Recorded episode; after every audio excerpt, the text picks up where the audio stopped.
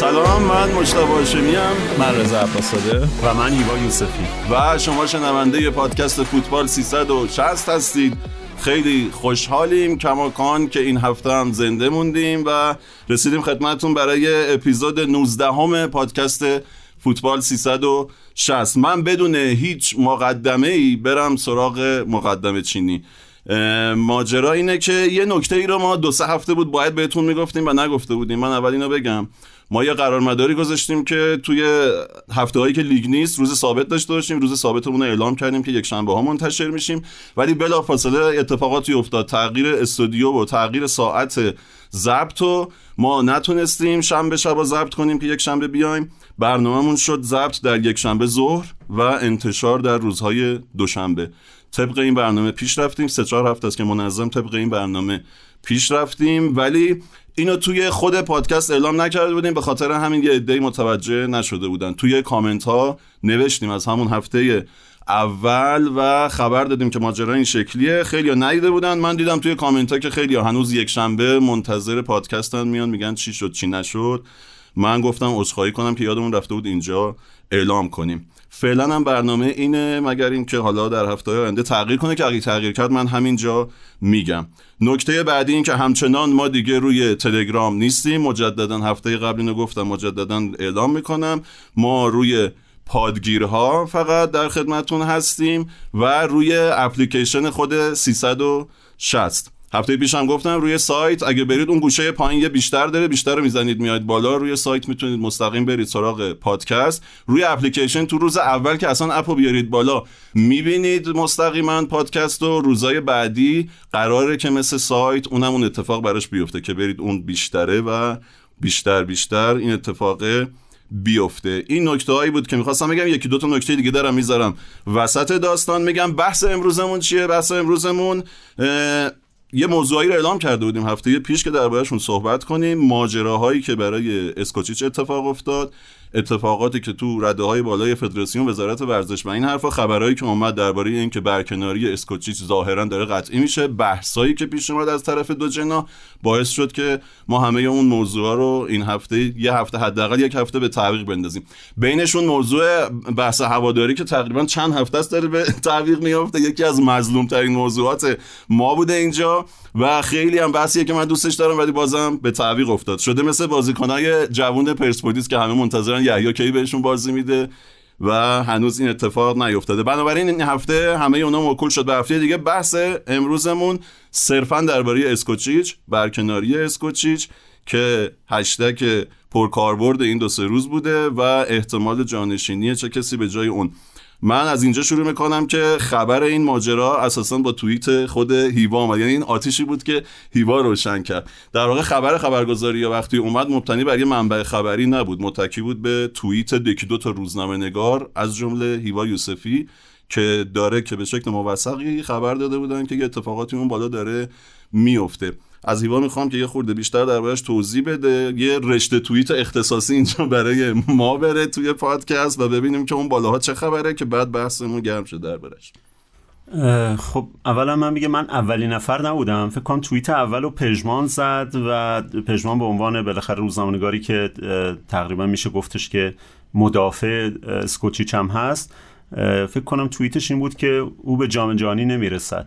یه توییت اینجوری کرده بود که خب به همون موقع بود که منم بالاخره با کسایی صحبت میکردیم گفتن که چیزی که پژمان میگه درسته و در واقع متاسفانه حالا نکتهش اینه و خیلی روش بحثم هستش. حالا متاسفانه اینا شد، نمیدونم شاید نوادیم گفتم متاسفانه چون اولین بار نیست اتفاق میفته. بیرون از فدراسیون فوتبال تصمیم گرفته شد برای تغییرات، در واقع تغییر کادر فنی تیم ملی. ظاهرا صحبت از خیلی وقت پیش بوده و من فکر میکنم که از هفته ها و حتی ماه ها قبل تقریبا ماجرا دست فدراسیون یه جورایی خارج شده بود. از همون روزی که وزیر ورزش میره اردوی قطر و اونجا در واقع یه ملاقاتی داشته با بازیکن‌های تیم ملی، اونجا ظاهرا یه گلایایی کردن. من نمیدونم محتواش، البته آقای میرشاد ماجدی توی برنامه گفتش که من میرم میپرسم از بازیکن‌ها و میگم چی بوده، ولی خب ما هیچ وقت متوجه نشدیم دقیقاً اونجا چی شد، چه بحثی بوده. ولی گفته میشه که بحثا همین بحث بالاخره کادر فنی و اینا هم بوده. بعد از اون میگن یه اتفاق دیگه افتاده، دو تا از ستاره‌های تیم ملی یه دیداری داشتن با یه نفر تو نهاد ریاست جمهوری که در مورد اون یه نفرم بحث از خود آقای رئیسی بحثش هست، آقای مخبر و یه نفر دیگه که ظاهرا دستیار ویژه آقای رئیسیه برای پیگیری سری امور. میگن آقای به اسم آقای مجاهد، میگن که با یکی از این سه نفر ظاهرا دیدار داشتن اون دو تا ستاره و اونجا دیگه مشخصا در مورد مربی تیم ملی صحبت شده. بعدن که واکنش‌ها تو شبکه‌های اجتماعی به در واقع سرمربی تیم ملی، واکنش‌ها بیشتر به سمت منفی رفت و خیلی‌ها معتقد بودن که نگران بودن که اسکوچیچ نمیتونه تیم ملی رو تو جام جهانی خوب هدایت کنه. ظاهراً این نگرانی به بالا منتقل شده. گفته میشه که با یه چاشنی سیاسی هم بوده که آقا ما بالاخره اونجا داریم با آمریکا و با انگلیس بازی می‌کنیم و این نگرانی هستش که ما نتیجه خیلی بدی بگیریم. روز اول که ما هم گروه شدیم این مثل یه شوخی بود، تو توییتر یه سری ها شوخی میکردن میگفتن آقا به خاطر آمریکا انگلیس هم شده باشه اینا میرن یه مربی بزرگ میارن، ولی خیلی شوخی بود.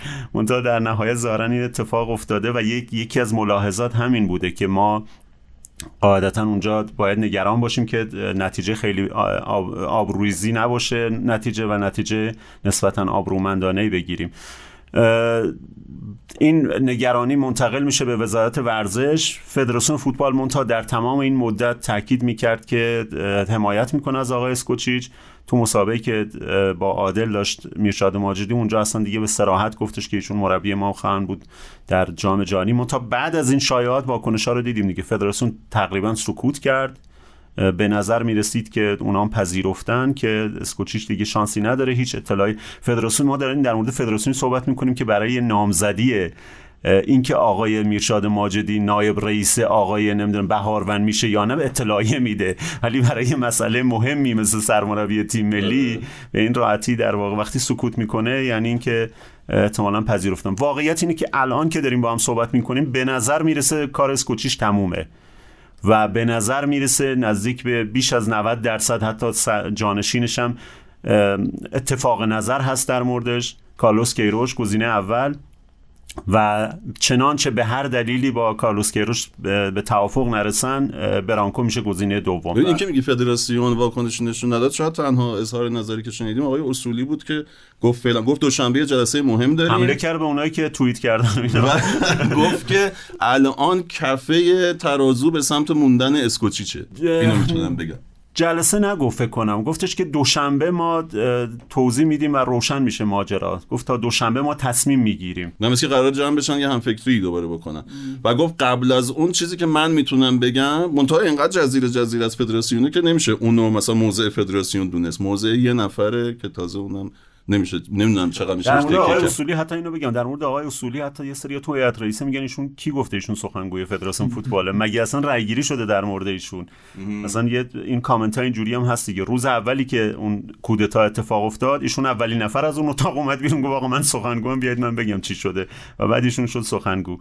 ولی هیچ جا فکر کنم حتی سایت فدراسیون فوتبال هم ایشونو به عنوان سخنگو معرفی نکرده هیچ وقت. آره این دو تا گزینه که گفتید فقط گزینن یا صحبت شده باشون؟ من شنیدم که با صحبت شده. البته اینکه صحبت شده کی صحبت کرده اینا مهمه دیگه. فدراسیون فوتبال احتمالاً صحبت نکرده با هیچ کدومشون، ولی در جای دیگه ظاهرا صحبت شده با کارلوس کیروش به ویژه و پیشنهاد مطرح شده.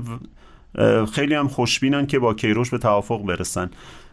واقعیتش اینه که اگر قرار بر تغییر باشه، نظر خود من اینه که منطقیه یکی از این دو نفر. اولا خب میتونیم حالا صحبت میکنیم در مورد این که چرا الان، و همه میگیم که دیره و خیلی زمان از دست دادیم برای این که تغییر انجام شه، ولی حالا که به هر دلیلی، به اون دلیل مبارزه با آمریکا و انگلیس یا هر چی، به این نتیجه رسیم که تغییر بدیم، احتمالاً اینا گزینه‌های منطقی هستن دیگه. دو تا مربی که بالاخره لولشون با اسکوچیچ فرق میکنه و تجربه کار تو ایران دارن و این نسل بازیکنان ایران رو میشناسن. منتها حالا در مورد این که کدومشون احتمالاً بهتر میتونن تیم رو جمع کنن اینا میتونیم صحبت کنیم در مورد این.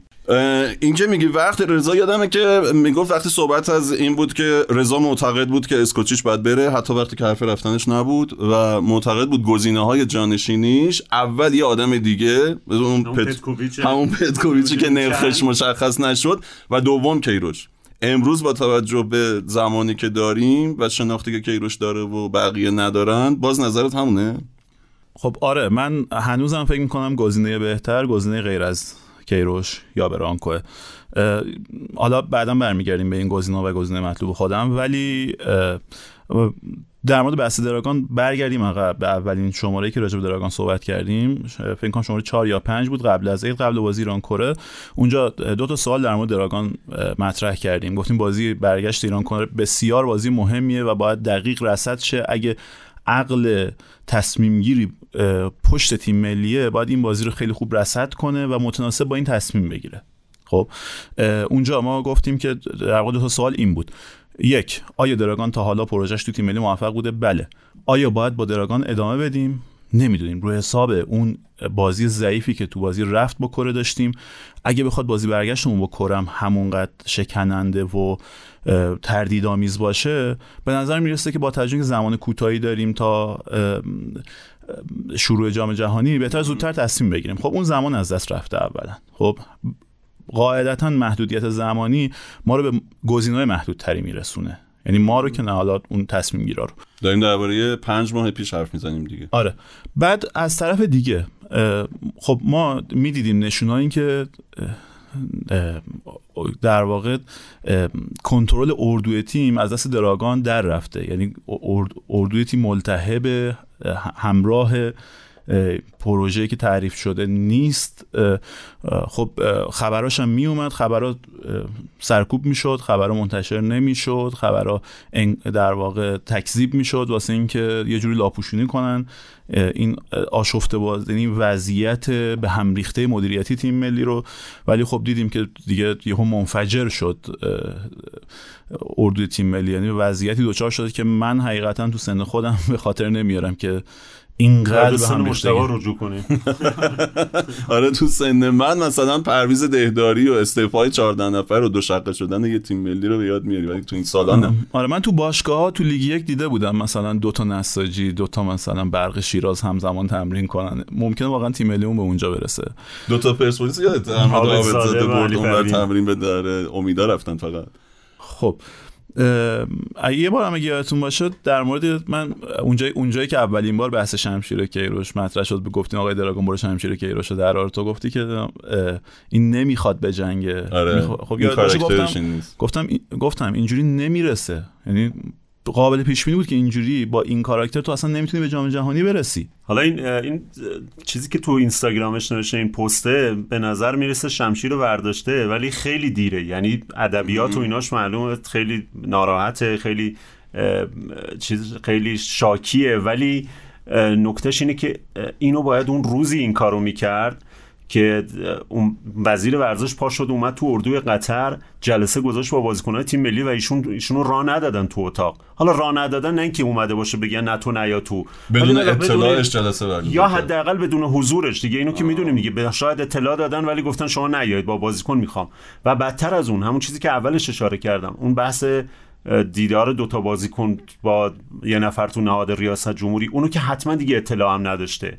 یعنی اگه این شمشیری می‌خواستی بکشی، اگه پستی می‌خواستی بذاری تو اینستاگرام، اون روز باید می‌ذاشتی که آقا اصلا من واقعا باورم نمیشه اصلا چجوری میشه که مربی تیم ملی، البته شاید به خاطر این 7-8 سالی که عادت کردیم یه نفر مثل کیروش اونجا وایساده بود با همون شمشیره بالا سر، چجوری میتونیم تصور کنیم بازیکن بدون هماهنگی مربی، بدون هماهنگی کادر پاشه بره مثلا جلسه بذاره کجا، یه جای کاملا بی‌ربط تو نهاد ریاست جمهوری.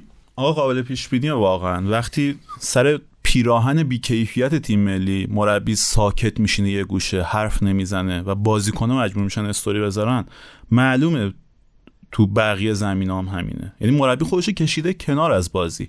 حالا شما میگی کشیده بود کنار، الان که به نظرم داره اومده وسط داره میخواد بجنگه، ولی دیگه تموم شده. تراژدی نیست الان، کمدیه. الان دیگه جنگ تموم شده، تو یهو با شمشیر دویدی وسط میدون.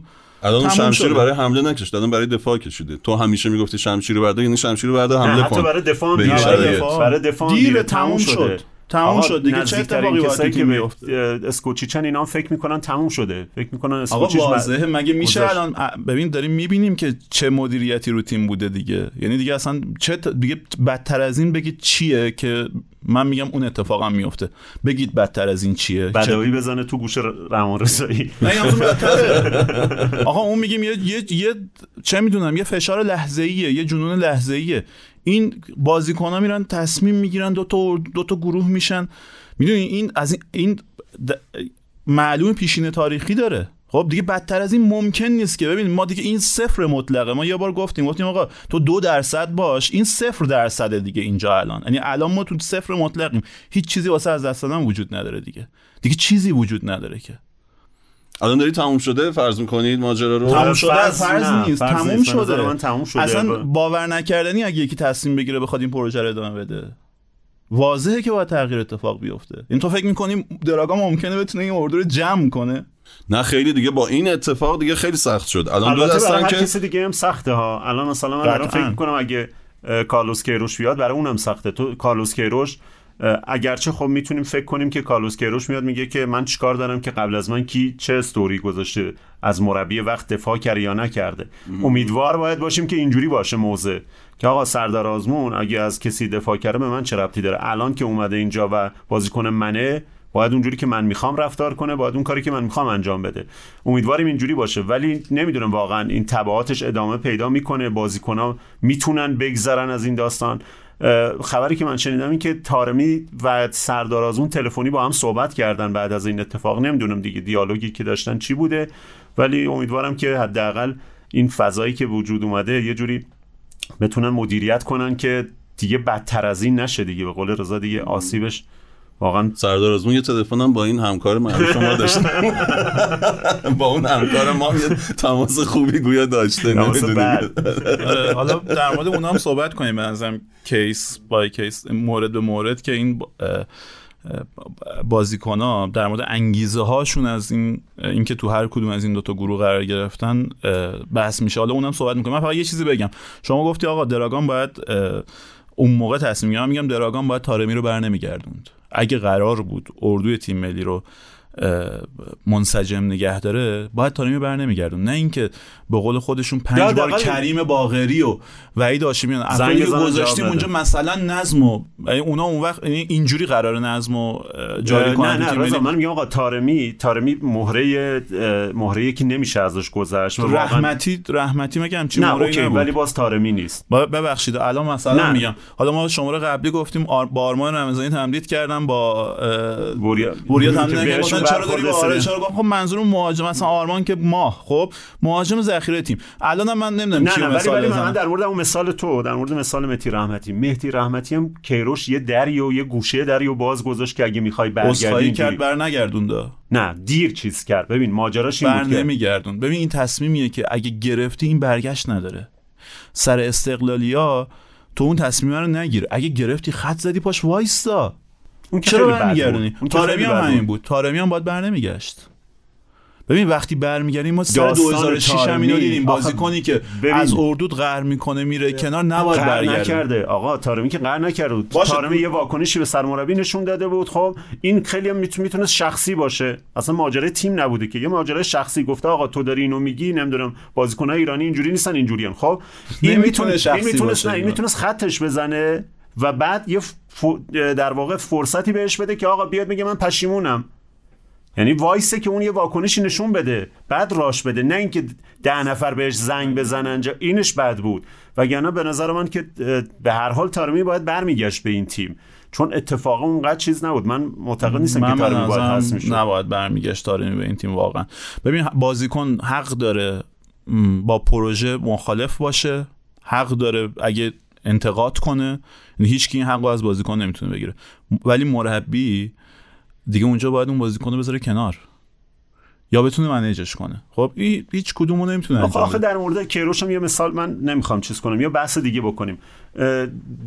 کاری که با سردار آزمون کرد، خب سردار آزمون بعد از جام جهانی 2018 اومد یه پستی گذاشت که بعدن البته توجیه آوردن گفتن آقا نمیدونم توهین قومیتی شده، اینه که به نظرم درست نبود. آره. به نظرم اون درست نبود، می‌خواستن لاوشون. تقریبا مدل رحمتی بود. رحمتی گفت آقا میخوام استراحت کنم یه مدتی، اینم گفت آقا من مشکلات خانوادگی دارم میخوام برم کنار و ان شاءالله توی فرصت دیگه. فرقش فقط این بود که تو پستی که سردار گذاشته بود یه حالم به کیروش داده بود، رحمتی اون کارو نکرده بود، گفته بود که ممنون از کار پروژه نبود.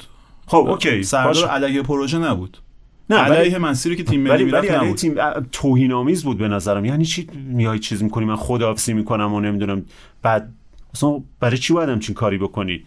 بعد هیچ توضیح هم نمیدی دلیلش چیه. بعدن رفتارهای سردار امروز نشون میداد که اون رفتارش هم رفتار احساسی بوده و هیچ منطقی پشتش نبوده. منتها به نظرم اونجا کارلوس کیروش، من نمیخوام بگم که نباید اون کارو میکرد، میگم همون جوری که کارلوس کیروش اونجا مدیریت کرد، خب که البته اون موقع من خودم منتقد بودم و میگفتم باید حذفش کنه، یه تیتر معروف هم زدیم براش، برو بزرگ شدی برگرد، بزرگ شدی برگرد، که کلی هم فوش خوردیم سر اون تو همشهری. ولی خب الان هم نشون داد که هنوز بزرگ نشده سردار دیگه، تا الان نباید برمیگشت. نشون داد که آقا بزرگ نشده و برگشته. ولی میخوام بگم که در مورد طارمی هم احتمالاً همون کاری که اونجا کیروش در مورد سردار کرد اینجا هم باید دراگان این کارو میکرد، مدیریتش میکرد، ولی نه اینجوری بره دنبالش و 10 نفر رو واسطه کنه، زنگ بزنید تو رو خدا بگید برگرده. آره. یه جایی میگن آقا چرا خیلی به رزومه آدما نگاه میکنید. حالا بعضیا دیگه خیلی به تمسخر میگن مربی خونه به خونه، ولی واقعیت اینه که میانگین کارنامه دراگان تیم میانه جدولی، تیم نیمه پایین جدولی لیگ برتر ایرانه دیگه. ملعبان صنعت نفته که ما میدونیم جایگاهشون کجاست حقیقتا. حالا هرچند دراگان پروژه خوبی تو اون دوتا داشته برخلاف فولاد که خب خیلی بد بوده، یعنی تو تنها تجربهش تو تیم نیمه بالای جدول ایران پروژه فاجعه‌ای داشته. خورد البته ماجرای سربازای فولاد و اینا دیگه، اونم بود مثلا، اونم میگم یعنی اون گوشه داشته، دو فصل اونجا بوده. خب حالا تازه فصل دومش بدتر بوده، یک ذره هم قبول نمی‌کنه دیدی اون شب، یعنی کل تیم شبانه بیان بردارن ببرن سربازی، میگه بعد با امیداش نتیجه میگرفت دیگه تیم. آقا 2 سال اونجا بود التماس می‌کنم آقا یه ذره در حد سربازی نه حله. اوکی حالا ما در مورد پروژه خونه و خونه‌شان صحبت نمی‌کنیم که چه شکست پاجامیزی بود، ولی ببین جایگاش، یعنی آدمه از نیمکت تیم ملیمون کوچیک‌تره و از بازیکناش کوچیک‌تره واقعیت. یعنی وقتی داریم به رزومه برمیگردیم، خب دلیلش اینه که این آدم اساساً جز این که یه چیزی تو وجودش باشه، خب یعنی یه آدم جدیدی باشه، یه چیزی تو وجودش باشه که بگیم آقا این میتونه کل این اردو رو کنترل بکنه، خودشو غالب کنه روی این تیم. خب دراگان این نیست دیگه، یعنی دیگه رزومش نبوده، توی این مدت هم نبوده. خب این که من مثلا میگفتم مربی بزرگ خارجی بیاریم خیلی از این مشکلات حل میکنه همینه. آقا مثلا طارمی و سردار و اینا کیان مثلا جلو همون پتکوویچ، جلو لوگوئن و امثال اینا؟ خب یعنی اینا کیه؟ معلومه که میتونه یک دست کنه اردوی تیم ملی رو، یه همچین آدمی با همچین رزومه‌ای. البته در مورد دراگان این نکته به نظرم رضا گفتش که ما روز اول صحبت کردیم تو اپیزود 4 در مورد اینکه وایسیم ببینیم بازی با کره چی میشه. به نظر من حتی اگر بازی با کره هم نتیجه خوب میگرفت، دراگان همین بود. یعنی ممکن بود اون گولمون بزنه بگیم آقا نظر فن الان من، حالا رضا خیلی با فنیش مشکل داره، من خیلی خوب نگاه فنی ندارم مثل رضا، تحلیل فنی ندارم، ولی مشکل من با غیر فنیش اتفاقا میگم الان تازه داره میاد بیرون که آقا تو اردو چه خبر بوده. مثلا بازی لبنان فلان بازیکن رفته بوده ساعت 11 بیرون، ساعت 3 4 اومده، چیزایی که ما میشنویم دیگه. نمیدونم بازی با الجزایر بین دو نیمه بازیکنی که تعویض شده رفته اعتراض کرده، توی بازی دیگه گولر اومده اعتراض کرده، داد و بیداد کرده. حالا به قول رضا اینا مدیریت می‌شد، این خبرها بیرون نمیومد. اینه به نظرم این منو نگران میکنه و به شدت هم شبیه تیم 2006ه. و اتفاقی که تو جام جهانی افتاد دیگه، اون حالا اون رضا دنبال بدترشه، احتمالاً اون لگد به ساکه است دیگه، بدترش دیگه. بدترش فقط همونه، چون دیگه خیلی تو رو استیج بود اون. آره. بابا بدترش اینه که الان من گفتم دهداری خیلی قضیه شبیه اون نیست، تا حدودی هم شبیه، نصف بیشتر بازیکن‌های تیم ملی مربی‌ها رو نمی‌خواستن، در یه خط این بود دیگه. حالا به خاطر اینکه فضای اردو رو کرده بود پادگان، به خاطر اینکه سختگیری زیادی می‌کرد، به شکل عجیبی اون موقع هوادارم بالاخره ستاره دوست داشتن و حالا من خودم بچه بودم ولی یادم مثلا من خودم طرفدارم ناصر محمدخانی و شارخ بیانی و اینا بودم. داریم درباره بازیکن‌های پرسپولیس استقلال حرف می‌زنیم، بزرگترین ستاره‌های پرسپولیس استقلال محمد پنجالی، ناصر محمدخانی، حاجیلو، چنگیز فلان، اینا دوره مربی قبلی، دو سال قبل که اون تیمی که تو گفتی دوستش داری 84 اینا تیم دستشون بود، بعد تیم 433 هم بازی می‌کرد، روز اون شکلی که دوست داشتن اون جلو بازی می‌کردن ناصر و چنگیز. اومد یکی بحث پادگان بودن اونجا بود، یکی بحث تغییر تاکتیک که به اینا گفت باید بازی هوایی بکنی، سانت کنیم برای کریم باوی و هیچ کس تو اون تیم کریم باوی رو دوست نداشت به عنوان یه آدم مهاجری که اومده بود. کاری نداریم، نهایتا نصف بیشتر تیم استفاده دادن، 14 نفر از 20 نفر، و فدراسیون رفت وایساد پشت سرمربی گفت نمیخوام. ولی جمله معروف گفت اینا از کجا استفاده دادن؟ تیم ملی که باشگاه نیست که دائمی باشه. دوره بعدی مطمئن بودن مگه دعوت میشن. رفیق اون افتادم تو همشهری که سرباز بود، تو ایپنا سربازی بود، ایپنا خبرگزاری بود دیگه، من دعواش کرده بودن، رفت بود استفاده داده بود، گفت آقا تو سربازی، از کجا استفاده دادی؟ آره این عکس اونه، اون یه جایی بود که نمیتونست استفاده بده. اینا میگفت اصلا تیم ملی وجود نداره وقتی که تورنمنتی نیست، شما باید منتظر باشید تیم ملی بعدی دعوت شه. بعد کجا مطمئنید که دعوت میشید؟ با همچین لحنی با ستاره های فوتبال مملکت حرف زد، 4 تاشون هم محروم کردن. نکته‌ای که از اونجا میخوام بیارم واسه کنم به اینا که چقدر محکم پشت طرف وایسادن که یه تیم ملی نو بسازه. توی بازی بعدی تیم ملی کاپیتان تیم اولین بازی ملیش بود نادر میرحمدیان، کاپیتان تیمی هم بود بعدی بود و رفت کویت رو برد 2-1 اون موقع، و احمد عابدزاده گلرش بود اولین بازی ملی سوم شد دیگه، بعدم رفت جام ملت‌ها سوم شد. 2-3 تا از اون مستعفیا برگشته بودن برای جام ملت‌ها، فرشاد برگشته بود، ضیا عربشاهی، اینا. اونجوری قرص پشت اون وایساد وقتی که کار به اونجا رسید، به جایی که تو میگی بدتر دیگه، بدترش اونجاست دیگه که 14 نفر از تیم 20 نفرات استعفا بدن.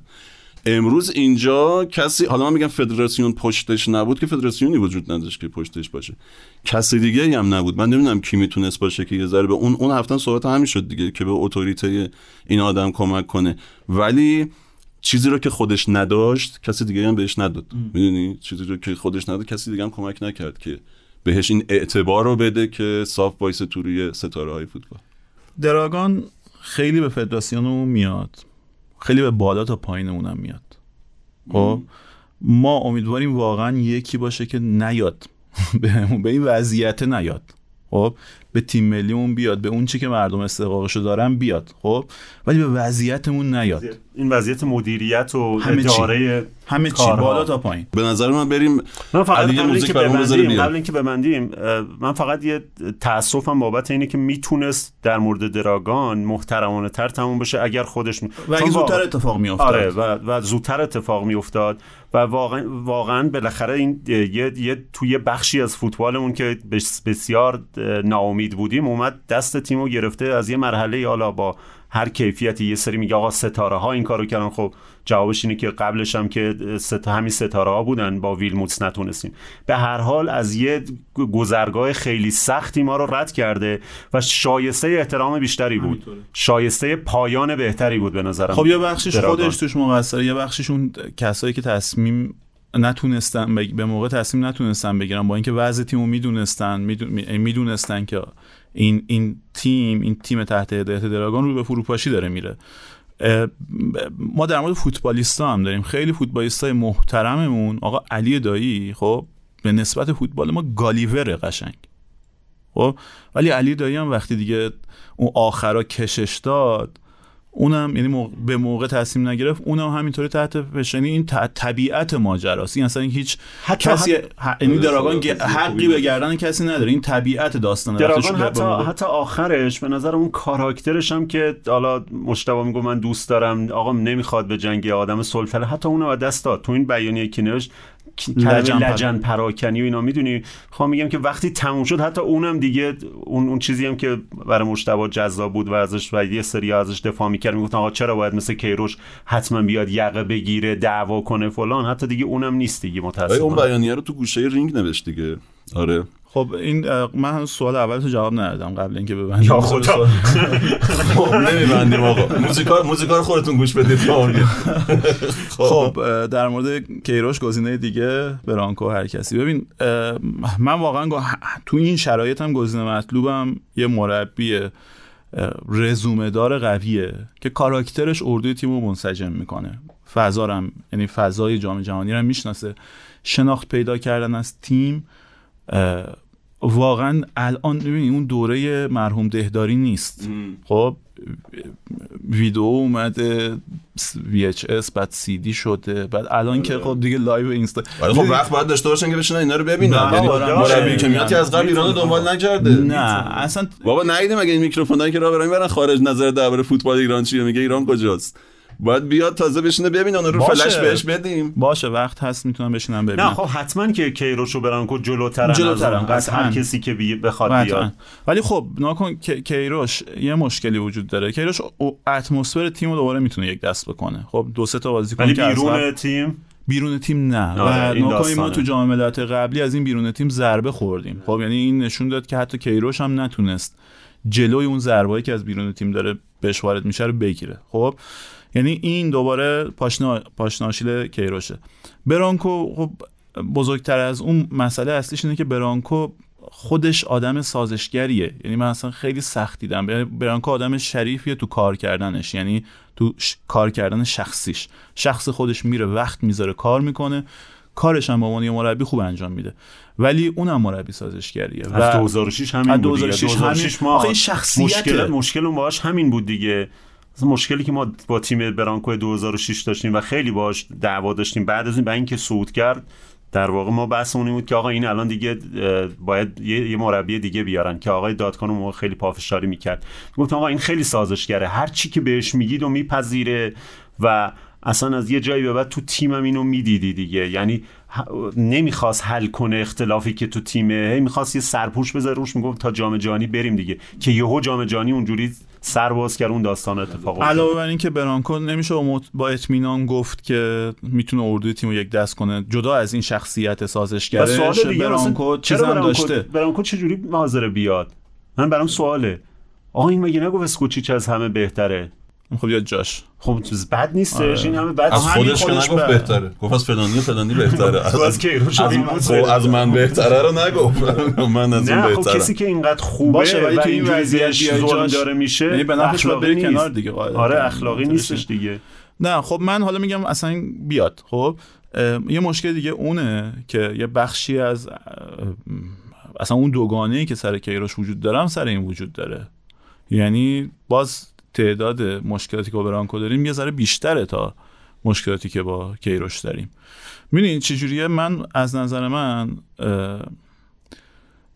یکی مثل پتکوویچ خب یه ظرف میوه است که میدونی من چقدر میوه دوست دارم، یعنی تاپ 10 هم طعم‌های مختلف میوه است. خب یکی مثل کیروش مثلا قیمه است، یعنی من گزینم نیست در لحظه بخورم ولی میخورم. خب ولی دراگان خورش کرفسه، یعنی دیگه کارش نمیشه کرد. میدونیم اینه یاد اون آیتمه جوکر افتادم، کی بود چیز کرد تو جوکر تایمش رفت همه رو تبدیل به قضا کرد خودتلت و بندری و اینا. یعنی اینه داستان. خب کیروش اگه انتخاب بشه این کف انتخابه به نظرم. الان در مورد سابقهش صحبت نمی‌کنیم، در مورد سابقهش میشینم من اینجا محکم دفاع میکنم، ولی واسه من الان کیروش کف انتخاب به واسطه تبعات بیرونی که واسه تیم داره. ولی خب ما اصلا تصمیم نمیتونیم بگیریم که یه سری آدما که تا حالا این تصمیم عجیب و غریب گرفتن دارن ادامه میدن به این تصمیم، معلوم نیست قراره چیکار بکنن در ادامه. آره آقا به احترام دوربید مهدادم که شده فکر کنم بعد بریم بیایم دیگه. به من که احترام نمیذارید، به مهداد حداقل احترام بذارید. آقا قبل اینکه بری فقط من یه سوال بکنم. خودشم نمیره بیاد. الان کباب برگ چند؟ من نه خورش کرفس دوست دارم نه قیمه. میشه کی کباب برگ؟ برای کی؟ آقا بریم بیاد.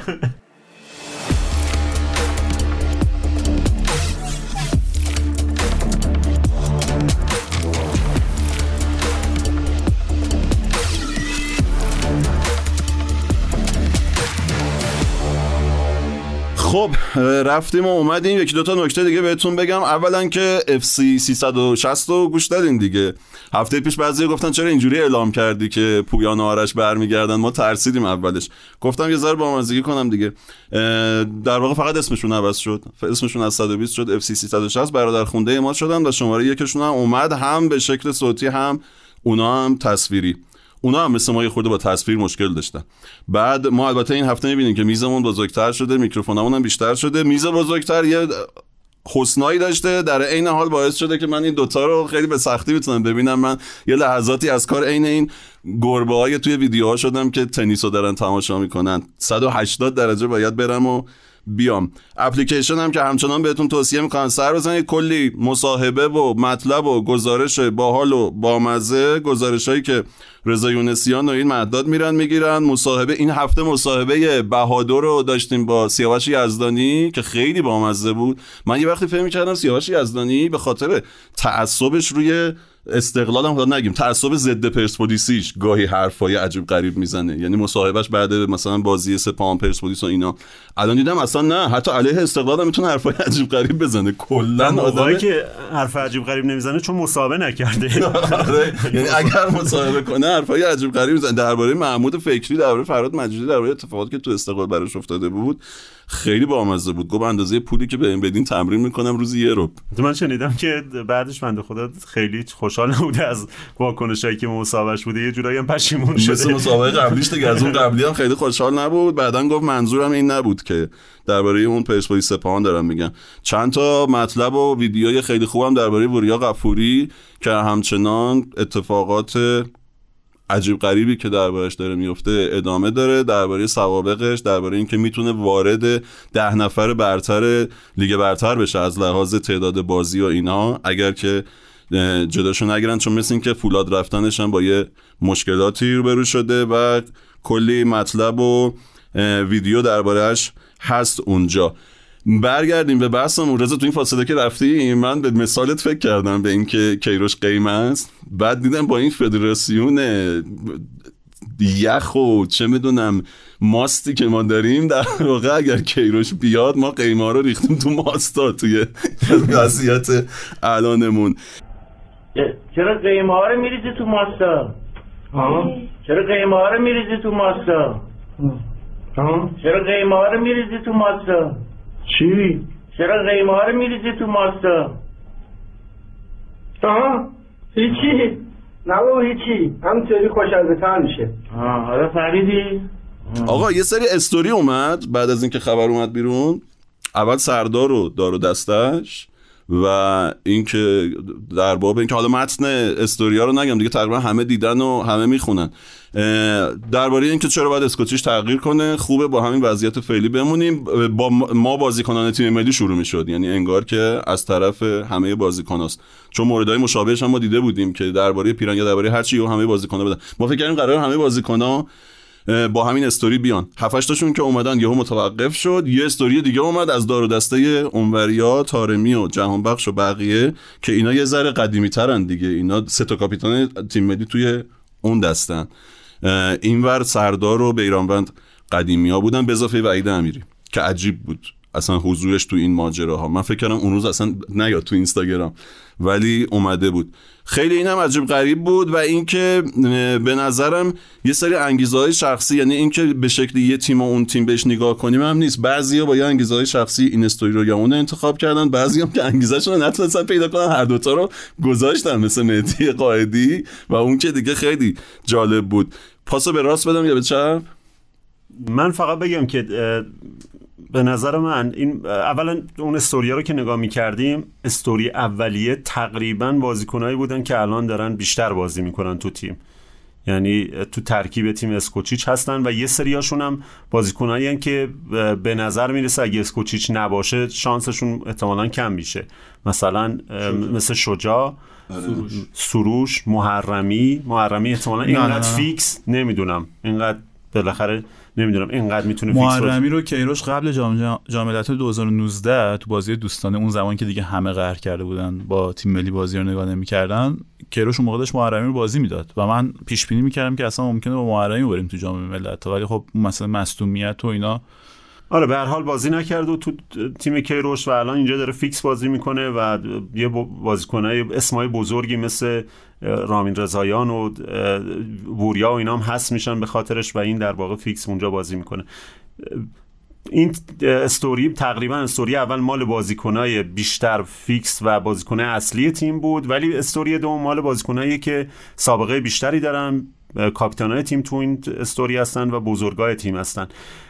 من همون اولش که اون استوری منتشر شد واقعیتش برخلاف چیزی که تو میگی من انتظار نداشتم که همه بیان، یعنی مطمئن بودم که یه بخشی نمیان و این استوریو نمیذارن. آره من منتظر همه نبودم. گفتن لحن استوری شبیه اونا بود، انگار هماهنگ شده که همه بدن، اون شکلی نوشته شده. آره و البته نگفته بودنم که اسکوچیچ و اینا رو نگفته بودن که تغییری ندید، گفته بودن که فعلا آره هیچیو تغییر ندید و اینا. منتها چیز شد دیگه، این همون اتفاق بده بود دیگه که رضا داره میگه. من فکر میکنم یه این نشون داد که تیم چقدر تیم از هم گسیخته، چقدر اون تو تیم اوضاع خرابه، کسی نیست که بتونه اینو در واقع اینا رو منیج کنه که واقعا تیم باشه. یادمون نمیاد قبلا با استوری که دوره کیروش الا ماشاءالله میذاشتن بازیکن‌ها، ولی همش تو یه جهت بود و همش هم به نظر میرسید برای تیم هماهنگ شده با خود کیروش و به نظر میرسید برای یه خواسته که قراره به تیم کمک کنه. ولی حالا ممکنه کسی بگه نه یه جایی برای تیم نبوده، من نمیدونم وارد اون داستانا نشیم. مثلا اون پیرنی که تو مثال میزنی یه سریا همیشه اون بحثو دارن که میگن آقا اون پیرنه تاش کارلوس کیروش رفت با آل اسپورت یه دیلی کرد، یه پولی گرفت و اون ماجرای پیرنه حل شد. یه بحثای اینجوری همیشه هستش، ولی میخوام بگم اون دو دستگی نبود. اینجا دیگه اون دو دستگی خیلی چیز بود، خیلی وحشتناک بود. رضا خب دو دستگی که از اینجا شروع میشه که یعنی اول از همه سردار بدون هماهنگی با کل تیم اومد از کلمه ما بازیکن‌ها استفاده کرد دیگه. و خب یه سری بازیکن‌ها که اساسا محافظه‌کار بودن، ما میدونستیم تو اردو خبراش اومده بود، میدونستیم که خب نظرشون چیز دیگه. حتی اونجا که طارمی اومد قدم اولو برداره و بقیه پشتش بیان، ساکت نشستن، باز به محافظه‌کاری ادامه دادن. اینجا دیگه واقعا وقتی داشت از سکوتشون سوء استفاده میشد، مجبور شدن یه همچین کاری بکنن، بیان یه استوری بذارن بگن آقا این اصلا نظرت همه ما نیست، نظر شخصی چند تا بازیکنه که سرخود این کارو کردن بدون هماهنگی با بقیه. بعد ببین وقتی که میدونی شب دقیقه آخر بازی لبنان یادته که سردار از تو زمین به نیمکت گفت، همه را داشت آروم میکرد و اینا. اون لحظه سردار انگار سرمربی بود، اسکوچیچ از این بازیکن چموشای احساساتی. خب همین اولا که نیمکت اصلا چرا باید واقعا، یعنی چرا باید به اینجا برسونی که از تو زمین یکی بخواد این کار بکنه؟ بعد تو که تو زمین دوربین روته، یعنی این دیگه واقعا همون داستان کودک بودن آدمه دیگه که مثلا بخواد یه همچین پرستیژی از خودش به نمایش بذاره. آقا دیگه لحظه وایسا، اون لحظه اسکوچیچ اونجا خیلی شبیه مثلا لحظه کیروش با سرمربی کره نیست و اون دستی که نشون میده. فقط اونجا کسی از تو زمین، اونجا نتیجه به نفع ماست و کسی از تو زمین نیست که بهش بگه آقای کیروش که اونجا اینجا ما تایم می‌خوایم گل بعدی رو بزنیم و زدیم و آره تایم که سیو میشه میریم گل. شاید یک نتیجه دلخواه اسکوچیچ بوده دیگه، رفته کری رو شروع کرد. خب ولی مثلا من در مورد اسکوچیچش صحبت کردیم، مثلا من خود سردارشه، این کار شبیه اونه. تو اصلا کاپیتان چندم تیمی تو، خب یعنی به هر حال این پست به یه دلیلی تعریف شده دیگه. تو موقع انتقاد کردی از سردار به خاطر اون کار؟ نه مطرحش نکردیم، ولی نظرم واقعا این بوده که اصلا در مورد سردار بارها صحبت کردیم دیگه، یعنی همه صحبت کردن در مورد سردار. اصلا مسئله اینه که اون مربی چرا باید اجازه بده، یعنی بیشتر اون چیزی که موضوعیت داشت. آره که یه بازیکن ساکت باشه، اصلا گیرم کاپیتان تیم. خب این خودش تصویر بدیه، این خودش تصویر یه تیم هم ریخته است. خب و مثلا سردار الان برای دومین باره که داره تصویر تیم هم ریخته رو اینطوری نمایش میده، در حالی که همزمان میخواد فاز دلسوز هم برداره و متاسفانه تبعاتش میشه این دیگه که بازیکن‌ها به نظرم، یعنی من رفتار، یعنی کاری که بازیکن‌های گروه دوم کردن و اصلا دور از انتظار نمی‌بینم. خب می‌دیدن سکوتشون داره سوء استفاده میشه، اومدن تکذیب کردن اون چیزی که فارغ از این که این بازیکن‌های گروه دوم از کی حمایت می‌خوان بکنن، گزینه‌شون کیه، به نظر من هیچ چاره‌ای نداشت. اینا باید این کارو می‌کردن. یعنی یه نفر بدون هماهنگی اومده به جای اینا صحبت کرده، یه بیانیه داده گفته آقا این حرف ماست و گفته حرف تیمه، یه چند نفر اومده این کارو کردن. اصلا ممکنه من میگم اگه من باشم، حتی اگه تو در واقع طرفدار اسکوچیچ هم باشم، بدون هماهنگی من این کارو بکنم، یا آقا تو با من باید هماهنگ می‌کردی دیگه، این حداقلشه دیگه. تو نمیتونی استوری بذاری بعد بفرستی برای اینو بگی آقا اینو حالا شما بیاید شیر کنید، شما باز نش کنید اینو. این یه جورایی توهین‌آمیز این حرکت، تا در حالی که حالا نه کاپیتان تیمی نه بزرگتر تیمی، هیچ کدوم اینا نیستی دیگه، هماهنگ نکردی. و بعدش چون دیروز ما داشتیم صحبت می‌کردیم، یه سری‌ها میگفتن آقا حالا که اونها این اشتباه رو کردن گروه دوم نباید اینو بدتر می‌کردن. به نظر من نه، اینا باید حداقل چاره‌ای نداشتن. باید میومدن میگفتن آقا ما نیستیم، اون مایی که داره میگه ما نیستیم، اون چند نفرن خودشونن و هیچ هماهنگی با ما نشده. معنی واقعی این استوری دومینی که آقا ما پشت اسکوچیچ نیستیم، ما اینو میفهمیم. اگه اینو گذاشتن این گروه، یعنی آقا برخلاف اونا که میگن تغییر ندید ما دنبال تغییریم، درسته این معنیو میشه برداشت کرد، ولی عملا تو کلمات هیچی نگفتن. نیومدن بگن آقا تیمو به هم بریزیم، مربی بیاریم، اینو که نگفتن. فقط گفتن آقا اون چیزی که اونجا گفته شده این حرف ما نیستش.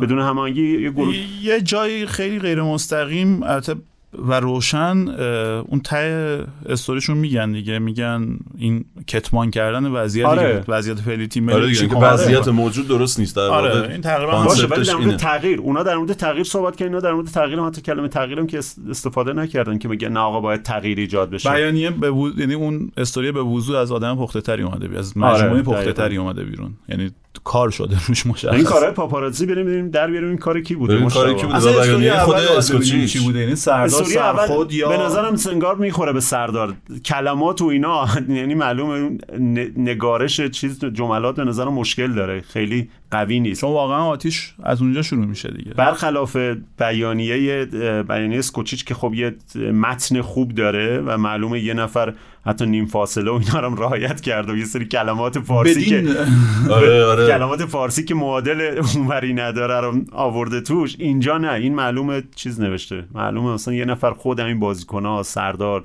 نهایتش مدیر برنامه، یه چیز اینجوری نوشته. یه سوالی که برام پیش اومده بود این بود که سردار لحظه‌ای که گذشته فکر کرده چند نفر باهاش همراهی کنه، یعنی اومده وسط میدون فکر کرده بقیه هم پشتش میان و یه شوری میگه، یا نه رو همین تعداد حساب میکرده و همین تعداد هم براش کافی بوده به نظر. حالا سردار اصلا کجا اینجوری شد؟ سردار که سوگلی کیروش بود، سوگلی کیروش بود و با این استادم دعوا داشت بین دو نیمه الجزایر و فلان. اصلا برگردیم روز اول اون استوری معروفو گذاشت دیگه که این رفیقشون همکار ما این تکرار میکنه مکالمه. اصلا این همون استوری همون آره استوری چیه؟ یه جمله‌ایه که ما که چشممون کورس سزاوار همین شب بودیم. این مثلا دوم میشه آره، ما که در سایه خورشید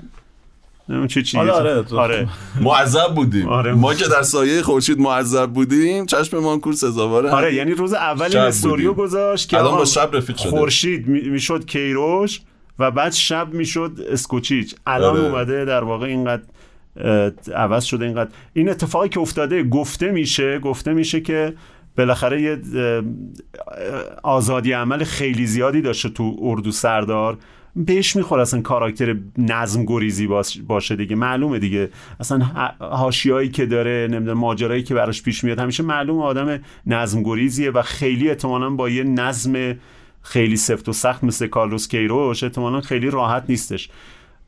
و میگن که یکی دلایلش اینه. یه چیزی هم دیگه هم گفته بودن در مورد اون بحث تبلیغات و اینا که به نظرمون درست نبود، که گفته بودن من شنیدم، ولی به نظرم اصلا سردار نیازی داره. آره، سردار خب یه نفر بیاد براش اسپانسر بیاره. همین الان همه اسپانسرها در به در یه ستاره‌ای مثل سردار و طارمی میاد دقیقاً خودش جزء مثلا تا 20 چهره برتر تبلیغاتی میتونه باشه دیگه. آره، اون درست نبود، ولی این که گفته میشه که مثلا قبل از چه اردوها و اینا، این خیلی آره زیاد شنیدیم اینو. ببین این نقد بهش وارد نیست که چرا اون موقع نظرت این بود الان اینه. خب آدم پیشرفت میکنه، آدم نظرش تغییر میکنه، آدم اطلاعی نیست، سنگ نیست، آدم اطلاعات بهش وارد میشه و بعد تحلیلش عوض میشه. باشه، ولی چرا اون موقع اینقدر تون نشون دادی واکنش؟ خب بعضیام اینجوریه دیگه، همینقدر رو نظراتشون صفر و صدی دیگه. نه خب خیلی ما میشناسیم دیگه، همینجوریه، رو نظراتشون خیلی محکم و تندن. ولی سردار یعنی به نظر میاد خودشم اینجوریه به جز یه مورد که از اول تا حالا رو همون هست دیگه، سخت دیگه همون میگه. خب یعنی اون چه که مهمه اینه که آقا چرا نظر سردار تغییر کرده که واقعا به نظر میاد نهایتاً یعنی اونجایی که یعنی به نتیجه دیگه نمیتونی برسی جز این که در واقع مدیریت ضعیف اردو با لایف استایل سردار میخونه و راحت توش. همونطور که کنعانی که پسر کیروش بود و مثلا کیروش بابت دعوتش به تیم ملی از پرسپولیسیا حتی انتقاد میشنید که چرا شجاع و جهاد حسینی رو دعوت نمیکنی کنعانی رو میبری. توی اونا یه آدمایی بودن که گفتید وابسته است بازی کردنشون به حضور اسکوچیش، مثل صادق و شجاع اینا دو سه تا، ولی خود سردار که قاعدتا فیکس با هر مربی به اضافه وحید امیری و بیرانوند. عجیبن بیرانوند خیلی عجیب بود. بیرانوند برای من عجیب نبود اتفاقا. بیرانوند ببین بیرانوند خیلی دوست داره این جام جهانی بازی کنه دیگه، مثل هر بازیکن دیگه. بیرانوند جام جهانیش به خطر افتاده و تا قبل از مثلا همین یکی دو ماه پیش خب چند تا بازی پشت سر هم آبزاده داشت بازی میکرد و این تو باشگاهش هم وضعیتش خوب نبود و به نظر میرسید که اوضاعش خوب نیستش و اصلا انتخاب پرسپولیس هم برای همین بود دیگه. برگشت اینجا یه جایی بازی کنه و تو چشم باشه، بالاخره فشار هوادار پرسپولیس و این داستانا و این بتونه جام جهانی بازی کنه. چیزی که من شنیدم حتی تا بازی با الجزایر هم بیرانوند در واقع منتقد اسکوچیچ بوده و حتی خیلی غر میزده و مثلا با دوستاش که صحبت میکرده که آقا این جوریه اون جوریه، کمک کنید این مثلا یه مربی بهتر بیاد، این مدلی بوده. ولی مصاحبه اخیری که داشت اسکوچیچ با عادل اونجا گفتش تلویحاً به صراحت البته گفتش که من گلرم تو جام جهانی بیرانونده. به نظرم اونجا بیرانوند جهتش عوض شد. خب اولا که همه بازیکنایی که استوری گذاشتن غالبا در راسته منفعت خودشون کار کردن، یعنی اصلا طبیعیه. بیرانوند بعد از اینکه استوری اول میذاره، استوری اول پاک میکنه، استوری دوم میذاره. یعنی بعد از اینکه استوری دوم میاد میبینه که آقا مثلا جو اصلی تیم چیه، اونو میذاره. بیرانوند از این. وحید امیری یه شخصیت فکر کنم بیرانوند یادش میاد آقا من تو دوره کیروشم فیکس بودم آقا مشکل ندارم، آقا قائدی بیشترم فیکس بودم. آقا قائدی هر دوتا رو گذاشته، یعنی تنها حالتش اینه که نخونده باشی، این مثلا 50 کلمه رو نخونده باشی که انقدر چیز مهمیه و جو. و از اون بدتر آدمی که الان با هم میذاری دیگه به تیم ملی هم دعوت نمیشه و بسیارم دوره الان از تیم ملی با این فرمش، یعنی کسی منتظر موضع اون اصلا نیست، مثل سعید صادقی. همین می‌خواستم بگم فقط سعید صادقی ممکنه اونقدر عجیب باشه، اصلا کسی منتظر موضع مهدی قائدی نیست و اون هر دو تا موضع رو میگیره بالاخره آخرین شانسمون امتحان کنیم. وحید امیری می‌خواستم بگم. وحید امیری خب یه شخصیت بسیار محجوب، ولی از فرط محجوب بودن شخصیت مغلوبی داره. یعنی ما قبلا دیدیم رفته توی برنامه تلویزیونی و علیه کیروش صحبت کرده، بعد اومده بیرون مصاحبه کرد، یعنی اونجا کاملا مقهور شده اومده بیرون، نظرش نتونسته بگه. اومده بیرون تو اون برنامه علی کریمی بوده، خداداد بوده و تو اون جو قالب اونجا که منتقد کیروش بودن قرار گرفته و اینا موج بردشون. بعد اومده گفته که آقا نمیدونم من هر چی دارم از اینو، اصلا منظورم این نبوده، کلا تکذیب کرده و به نوعی گفته که آقا تاثیر اون جو بوده.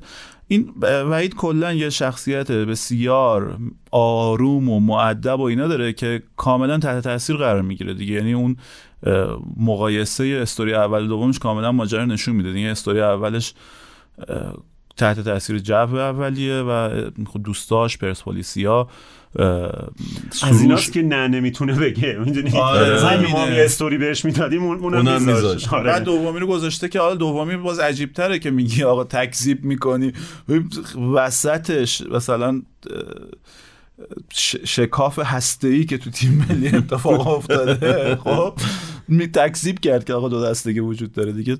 آره البته تکذیب نبود دیگه، چه اون پستی که خود صفحه تیم ملی گذاشت بعدن با یه جمله اتحاد و همه برای فلان اینا، اون در واقع هدایت آدماست به این سمت که بیاید اگه تلاش برای اگه را داره بیاید متحد باشید. آقا این اصلا این اخلاق بدیه، ببخشید ما چون همیشه متحد بودن اخلاق نه این چشم بستن به ریش سفیدی ریش سفیدی و حالا همه با هم دوست باشیم و چشم بستن به واقعیت اخلاق بدیه که ما داریم. حالا برای جمع کردن یه قاعده نیست. اصلا باید ببین کارتون نچسبون، سیمان بزن.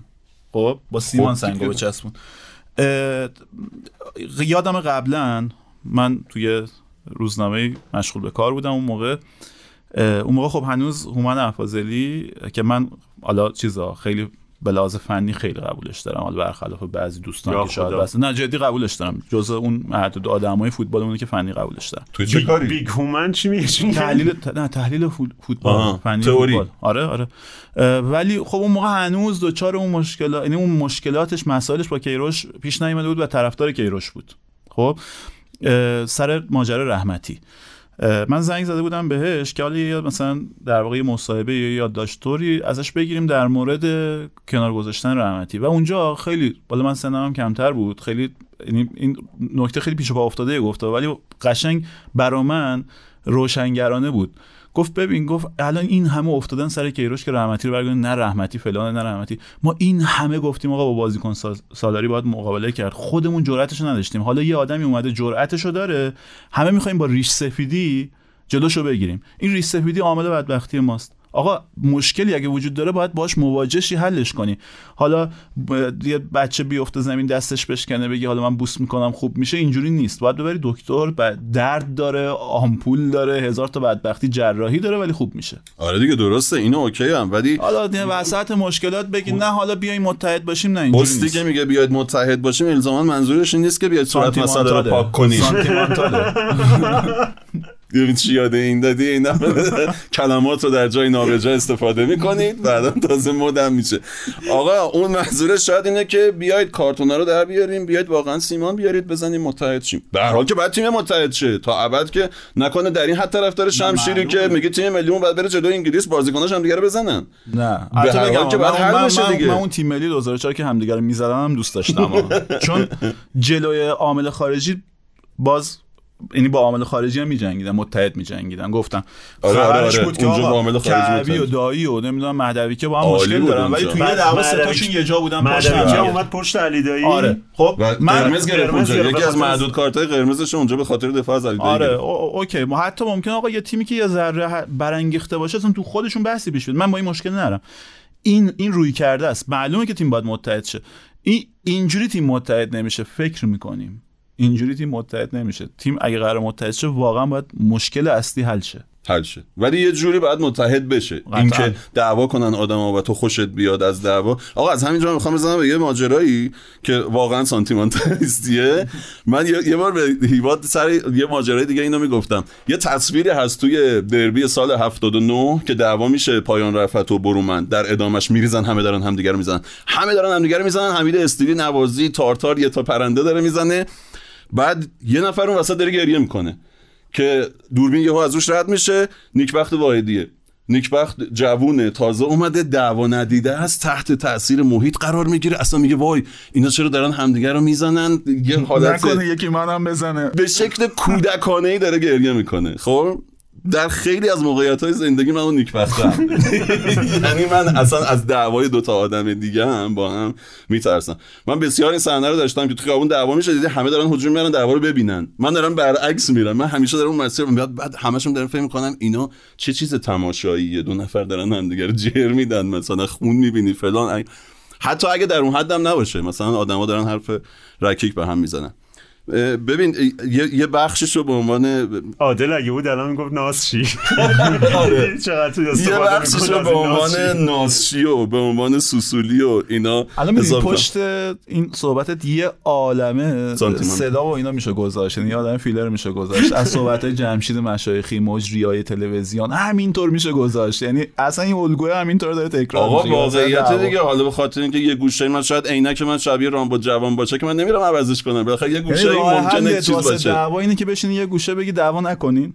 من که اونجا در شرایطی نیستم که اون دعوا رو خاتمه بدم یا اینکه برم طرف یا چیزی، من میگم احساسم به دعوا اینه. حالا کاری نداریم، عبور کنیم از این. اینو به عنوان چیز نگفتم، از کل ماجرا عبور نکنیم و از من عبور کنیم، منو بیخیال شید. خودم به عنوان یه نقطه قوت نگفتم که خیلی خوبه آدم اینجوری باشه، خب گفتم شبیه نیکبخت دیگه، مثلا نیکبخت بودن خودش یه نقصه.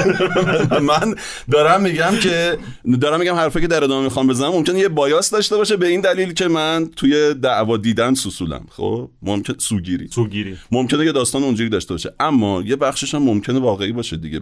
این دو قطبی شدید، این یقه جر دادن برای اسکوچیچ و یقه جر دادن برای مثلا طرف روبرو، خب بحث کردن نه یقه جر دادن، این صد به هیچ صحبت کردن، این نتیجهش میشه اینه که دیدیم. ببین یه نفر اگه بشینه، دو نفر اگه بشینن کارشناسی کنن فنی که آیا اسکوچیچ به درد ما میخوره در جام جهانی یا غیر اسکوچیچ، به نظرتون نتیجه بحث چی میشه؟ 100 هیچ به نفع طرف اسکوچیچ میشه یا مثلا 100 هیچ به نفع اسکوچیچ میشه؟ نمیشه.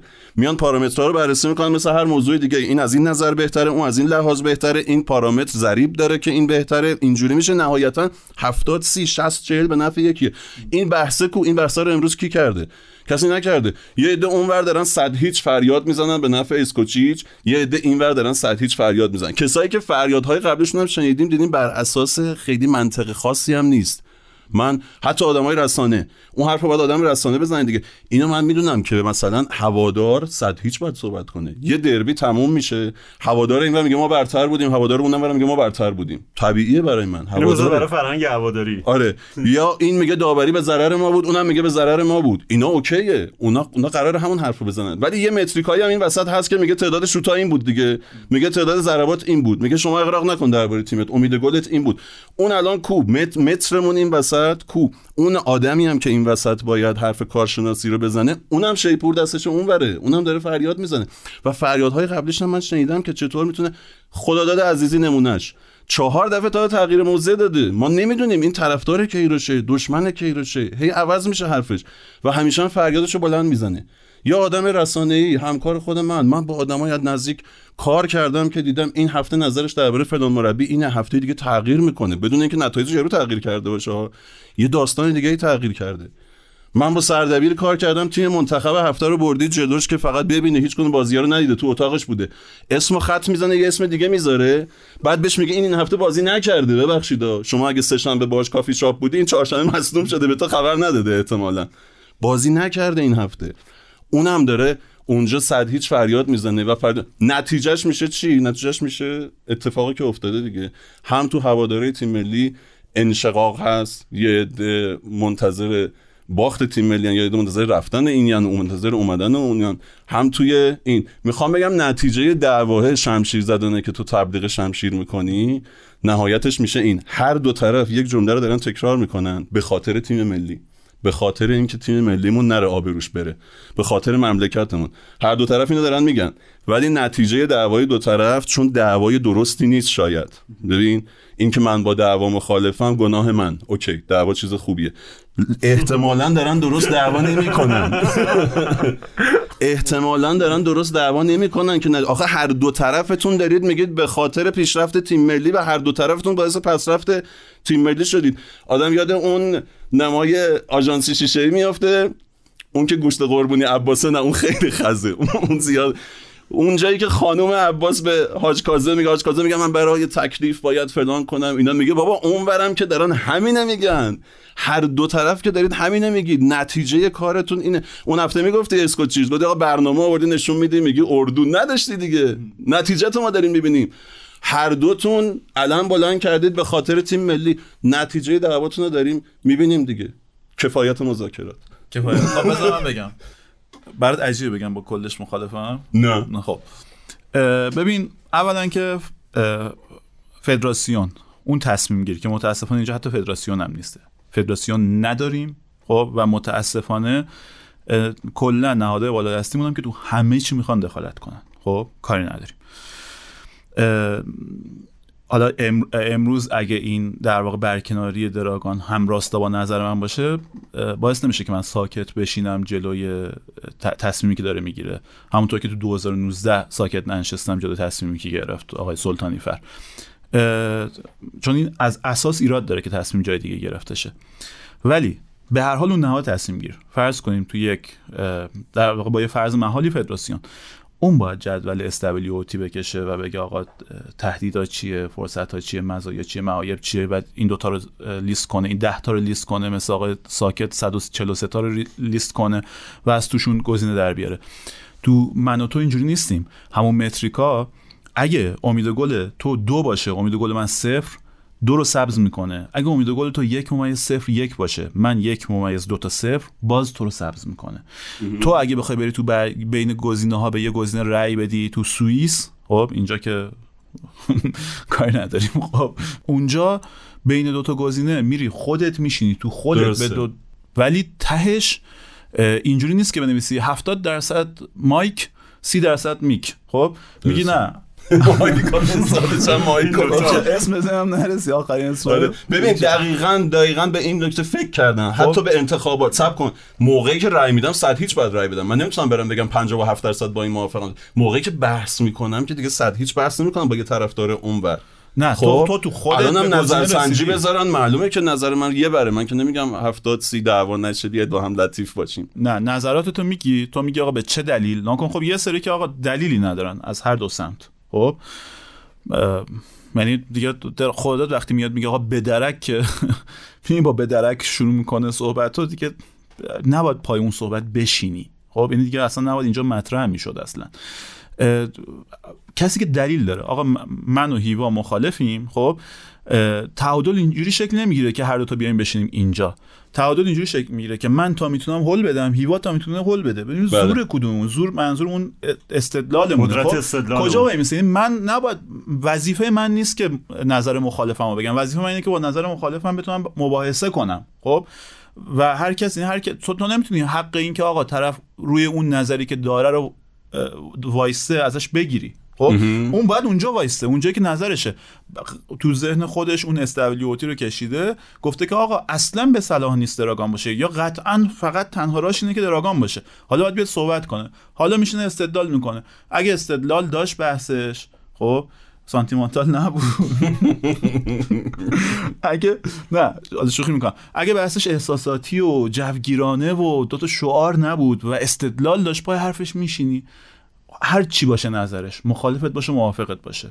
خب اگه نه دیگه، خب اون نظره اصلا به نظرم اصلا چیز نداره، یعنی اصلا محلی از مثلا محل بحث نیست. آقا تو خودت یه جمله داری همیشه میگی که همه چی 80-20، هیچ چی 100% نیست. آره، خب آره. ما میگیم فلانی صادقه یعنی 80% صادقه. آره. ما میگیم فلانی خدا خوبه یعنی 80%. من میگم خب توی بحث اون 20% رو در نظر میگیری یا نه؟ نه نمیگیم. اصلا این پرانتز مستتر تو همه بحثاست، چرا باید هر بار این پرانتزو بگیم؟ آقا نتیجهش میشه اون، اگر توی بحث یه جا من اشاره به نکته‌ای کردم خلاف نظر تو که درست است، گفتم کیروش آقا این مشکل هم داره، نمیگی درسته، اینی که میگی درسته اما فلان فلان و به خاطر جمعی این دلایل باز کیروش درست‌تره، اونو بگی من میپذیرم. وقتی نه. اون 20% هم قبول نمی‌کنی این میشه، خب نه دعوا میشه، دنبال حذف هم دیگه ایم، نه دنبال درست کردن یه داستانی. خب آخه تو داری مثلا نمیدونم از فضای، شاید از فضای توییتر داری صحبت میکنی که اونجا مجبورن تو حداقل کلمات منظورشون رو بیان کنن و اون اصلا زمین خوبی نیست. خب من خودم شخصا از اون ابزار استفاده نمیکنم، چون اونجا تو خشمگین و عصبانی به نظر میای، پرداخت نشده و نابالغ به نظر میای، به خاطر اینکه فرصت کمی داری، یعنی تعداد کلمات کمی، تعداد جملات کمی میتونی استفاده کنی، مخاطبت هم کم حوصله است. همینجا مثلا من الان فرصت دارم که اگه یه جمله میگم ابعاد و منظورمو، در واقع منظورم از ابعاد مختلفش بگم. خب این خیلی مدیوم بهتر و چیز در واقع بهتری واسه بحث کردن. توییتر تو نباید انتظار داشته باشی که یکی که تو توییتره بیاد اون پرانتز اولو تو توییتش بذاره، کلی از کاراکترها رو مصرف کنه واسه اینکه بخواد متعادل بشه. نه، وقتی میری تو توییتر تو میدونی آقا زمین بازی اونه و اون آدم باید نظرشو بگه. مسئله مشتبه اینه که الان چیزی که قالبه اینه که در واقع همین چیزی که تو شبکه‌های اجتماعی، حالا با اون محدودیتایی که تو میگی تو توییتر، تو جای دیگه، مخاطبش آقا قائدی دوتا استوری رو نخونده، من بهتون یعنی واقعا معذرم ببندم روش که این دوتا استوری رو نخونده، وگرنه دوتا رو با هم تو منتشر نمی‌کنی که، یعنی یا دیگه حد اقل‌های درک مطلب یعنی بی بهره‌ای که نمیدونی این دوتا دقیقاً تو تضاد با هم دیگه‌ن. مخاطب وقتی اینه تو مدیوم، آقا پادکست شانس بزرگ ما اینه که مخاطب اون حوصله داره بشنوه، ببینه چی داری میگی. خب این ظرفیت مخاطب به ما اجازه میده که بتونیم بحثو باز کنیم.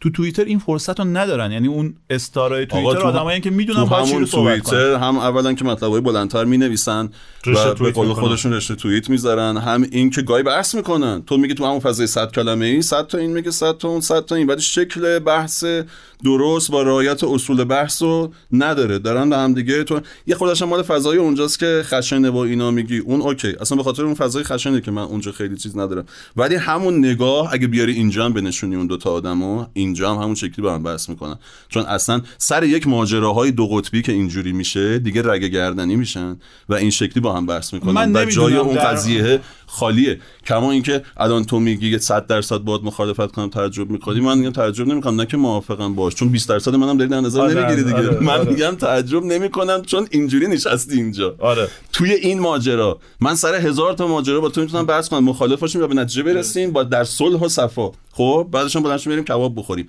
این ماجراها یه شکلی شده که حتی تو به من میگی کاملا باهات مخالفم. آره. نه با اون میگم سازوکار دنیا اینجوری نیست که من خودم تو خودم بخوام به تعادل برسم. من باید نظر خودم داشته باشم، تو نظر خودت، هیوا نظر خودشو، و برآیند این نیروهاست که به تعادل میرسن. دموکراسی یعنی اصلا رو همین قاعده بنا شده.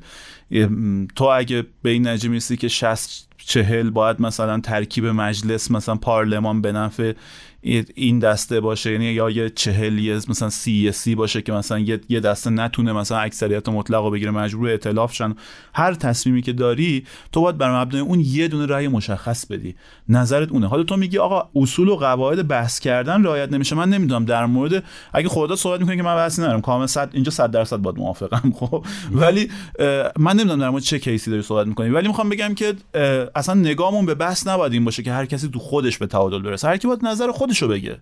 میدونی یه دوره‌ای هم این فضا مخصوصا تو رسانه‌ها خیلی رایج بود، میگفتن که آقا چرا اینقدر افراط در مورد مسئله به خرج میده؟ آقا من اگه فکر می‌کنم درسته، من اگه فکر می‌کنم باید در مورد حقوق زنان صحبت کنم، بحثی وجود نداره. میدونی اگه من فکر می‌کنم که باید در مورد مثلا چه میدونم مقاومت ملی صحبت کنم، اضافه فکر کنم هیچ وقت عمرش اصلاح طلب و اینا نبوده دیگه، میدونی مثلا اینکه حالا این بسط آروم نمیدونم چیز کن، یه تعاملی کن با بالاد، آروم آروم باید تغییر بدی اینا، فکر کنم خیلی نه حالا یه بحث جدایی اینجوری هم نیست، ولی خب من به نظرم که این بحثی که من باز کردم همینقدر بسشه. خیلی دوست داشتم که بگم اینو جواب رزم چینم، ولی به نظرم بیشتر از اینجا منم خیلی حرف زدم، به نظرم بریم با یه شیبی بحثو ببریم رو به پایان. چی اگه نگفته مونده که می‌خوایم بگیم که من در پایان من فقط بیام چی بود اسم اینا؟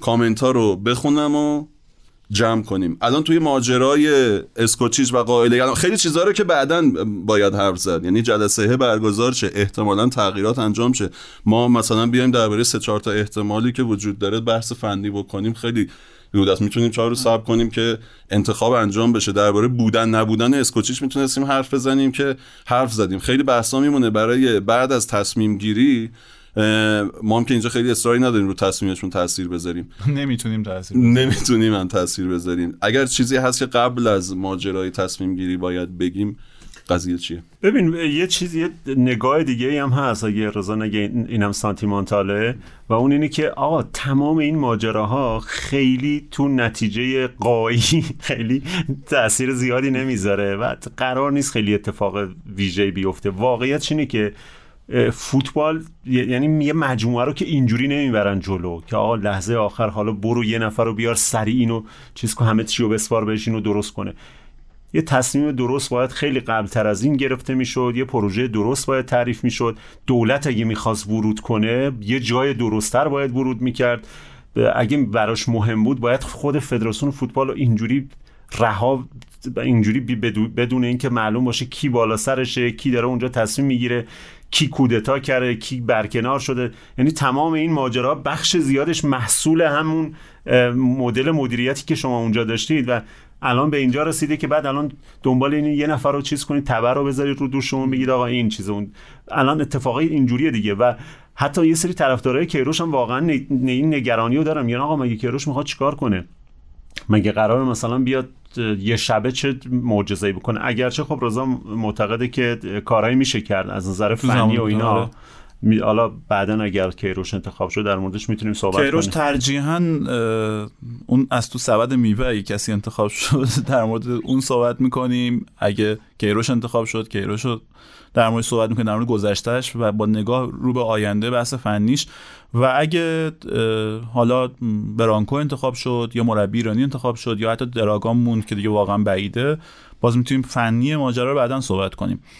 ولی این مسئله که گفتی الان کاری نمیشه کرد اینجوری نیست. ناکن یعنی منم پیش بینیم اینه که بعیده ما مثلا بیشتر هر کدوم از این گزینه‌ها رو بیاریم، بعیده مثلا از این گروه صعود بکنیم. با اینکه مثلا شاید تو شب قرعه کشی واقعا من یکی خیلی برام قرعه جذاب بود، خیلی احساس می‌کردم میشه از برنامه خیلی احساس می‌کردم از این گروه میشه اومد بالا. گفتی از هر سبدی بهترینشون به ما خورد تقریبا. آره. و یه گروه همگنیه که همه از هم امتیاز میکنن. حالا مسئله ماییم. من میگم یه بار صحبتش کردیم، من به اشتباه گفتم که این مال کیروشه، اولین بار اینو گفته و اصلاح کردی گفتی که ایویچ قبلا همین موضوع رو مطرح کرده. ببین داستان، یعنی وقتی میگیم پروژه این شکلیه که تو اینطوری نگاه میکنی، میگه این مسیر منو به اینجا میرسونه که 2% احتمال موفقیت داریم، 3% احتمال این سناریو، 10% هر سناریویی. خب این مسیر این 2% رو میکنه 5%، پس باید این مسیر رو برم. خب حالا پیش خودت فکر میکنی اگه دراگان با یه مربی لول بالا جایگزین بشه این 2% 5% نمیشه، اگه میشه باید این کارو کرد. یه چیز دیگه مهمتر از این، حالا مهمتر از این شاید نباشه ولی مهمه، اینه که ما داریم پروژه جام ملت‌ها هم استارت میزنیم همزمان.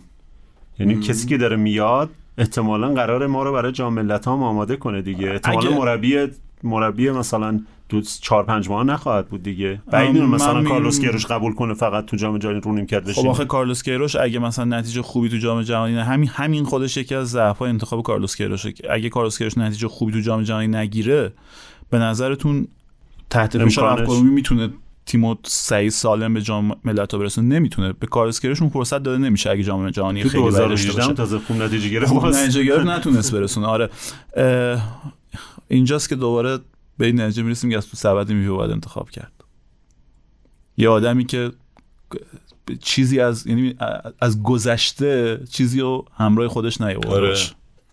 و اون یه حسن هم داره که تمام این دعواهایی که من دارم میگم من جمع میکنه، منم راحت میشم یه خورده. نه نکتهش اینه که تو هیچ اطلاعی از اون سبد میوه نداری ها. که قیمتاش اطلاع ندارم، اسمای میوه رو میدونم، اسماشو میدونم، ولی اینو موافقم باش که قیمه ها رو نریزیم تو ماستا. قیمه ها رو بهتره که نریزیم تو ماستا، چون تمام این جنگا و این شمشیرکشی‌ها ادامه داره. اونجوری تصورشو بکنید یه ذره غر میزنن طرفدارای اونور که الان دارن میگن چرا اسکوچیچو برداریم، بعد خاموش میشه و دم جام جهانی چه آرامشی برقرار میشه تقریبا تو تیم با اون پتکوویچ یا هر میبه. بابا چند تا از این خبرنگارایی که من اینو بگم رضا، اغلب اینایی که دارن غر میزنن چرا اسکوچیچو برمیدارید، اغلبشون نگران اینن که کیروش میاد. اگه بگید آقا کیروش نمیاد غر نمیزنن. آره همین دیگه. چند تا از این خبرنگارا شناخته شده که تو دوره جام جهانی و جام ملت‌ها هر کاری از دستشون بر اومد کردن و بعداً هم به هر حال مستقیم و غیر مستقیم به پروژه تیم ملی لینک شدن، همین الان شروع کردن. یعنی هنوز که مثلا بحث دراگانه همه توییتاشون در مورد کیروشه، یعنی همین الان شروع که اونو معلومه اونو تو تهش قراره با همین فرمان. آره دیگه، یعنی اگر اسکوچیچو بر ندارن اینایی که این خیلی آدمایی که هشتگ اخراج اسکوچیچ زدن سر و صداشون همچنان بلنده، اگر بردارن کیروشو بیارن که هیچی، داستان همچنان ادامه داره. در این دو حالت فضای اطراف تیم ملی مثل فیلم داردستی نیویورکی هست. برانکو هم بیاد ادامه داره. برانکو هم همینطور، همون میوه، سبد میوه. آره بهترین چیز میوه گیلاس سلامت و در آرامش و در آرامش اونجوری میتونیم بریم جام جهانی. ببین فقط کارلوس کیروش من تو شخصیتش تو روحیش نمیبینم، ولی اگه بتونه بیاد یه جوری اتمسفر هواداری پرسپولیس رو هندل بکنه که نذاره اون مخالفاش که دلیل مشخص، این دلیل غیر هواداری دارن واسه مخالفت باهاش، اونا سوار اون موج نشن. خب اگه فقط یعنی کارلوس کیروش تنها راه این که بتونه در واقع سلامت پروژه رو جلو ببره همینه به نظرم، که بتونه یه پروژه در واقع یه تعامل خوبی با پرسپولیس بکنه و مثلا یه جوری اون ماجرای گذشته رو بتونه مثلا یه خورده تعدیل کنه. ایول احتمالاً نشه. این جمله رو من فقط بگم، یه روز اگه کیروش قرار شد سرمربی نباشه، من یه جمله شنیدم از، یعنی جزء آخرین جملاتی بوده که قبل از اینکه داشته از ایران میرفته در مورد همین ماجرایی که رضا گفت، اون موقع میگم خیلی جذابه ولی الان نمیگم چون ممکنه برگرده و فعلا کار داریم باش دیگه، الان براش تیزر رفت. اوکی بریم، امیدواریم که از تو سبد میوه یه میوه در بیاریم و بالاخره رنگ روی آرامش رو ببینیم. علی تو هم یه موزیک آروم ملو بذار، اصلا دریاچه قو بذار.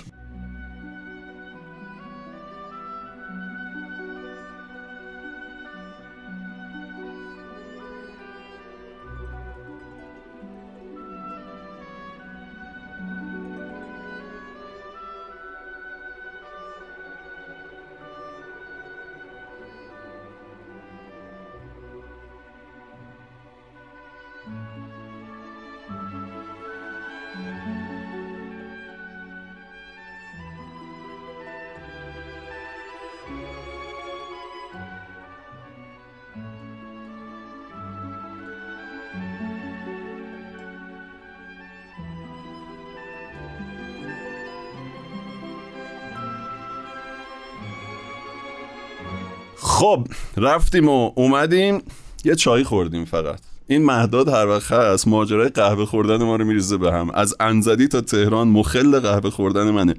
بریم چند تا کامنت بخونم و آقای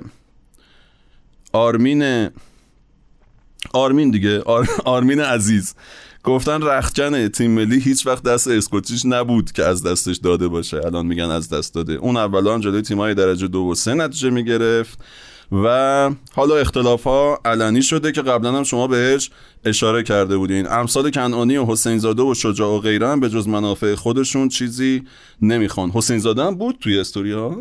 آره سری برداشتونم. آها همه در راسته منافعشون استوری میذارن، فرق نمیکنه تو هر دو گروه. آره روینتن با ایدی روینتن اسکندری گفتن خدا کنه این کامنت هم دیده بشه، که دیده شد. آقا چقدر خداداد حرف مفت میزنه. آها اینو گذاشته بودم اینجا خطاب به خداداد که خودمونم گفتیم، میگه که اسم پژمان جمشیدی بد در رفته که یه گل ملی زده دائم باش شوخی میشه. خدادادم تقریبا همونه، یه گل برای ما زده، 30 ساله داره حرف میزنه توی تلویزیون و درباره همه چی نظر میده، برگشته میگه به درک که تو تیم ملی دو دستگی به وجود اومده. جمله خداداد بوده این واقعا؟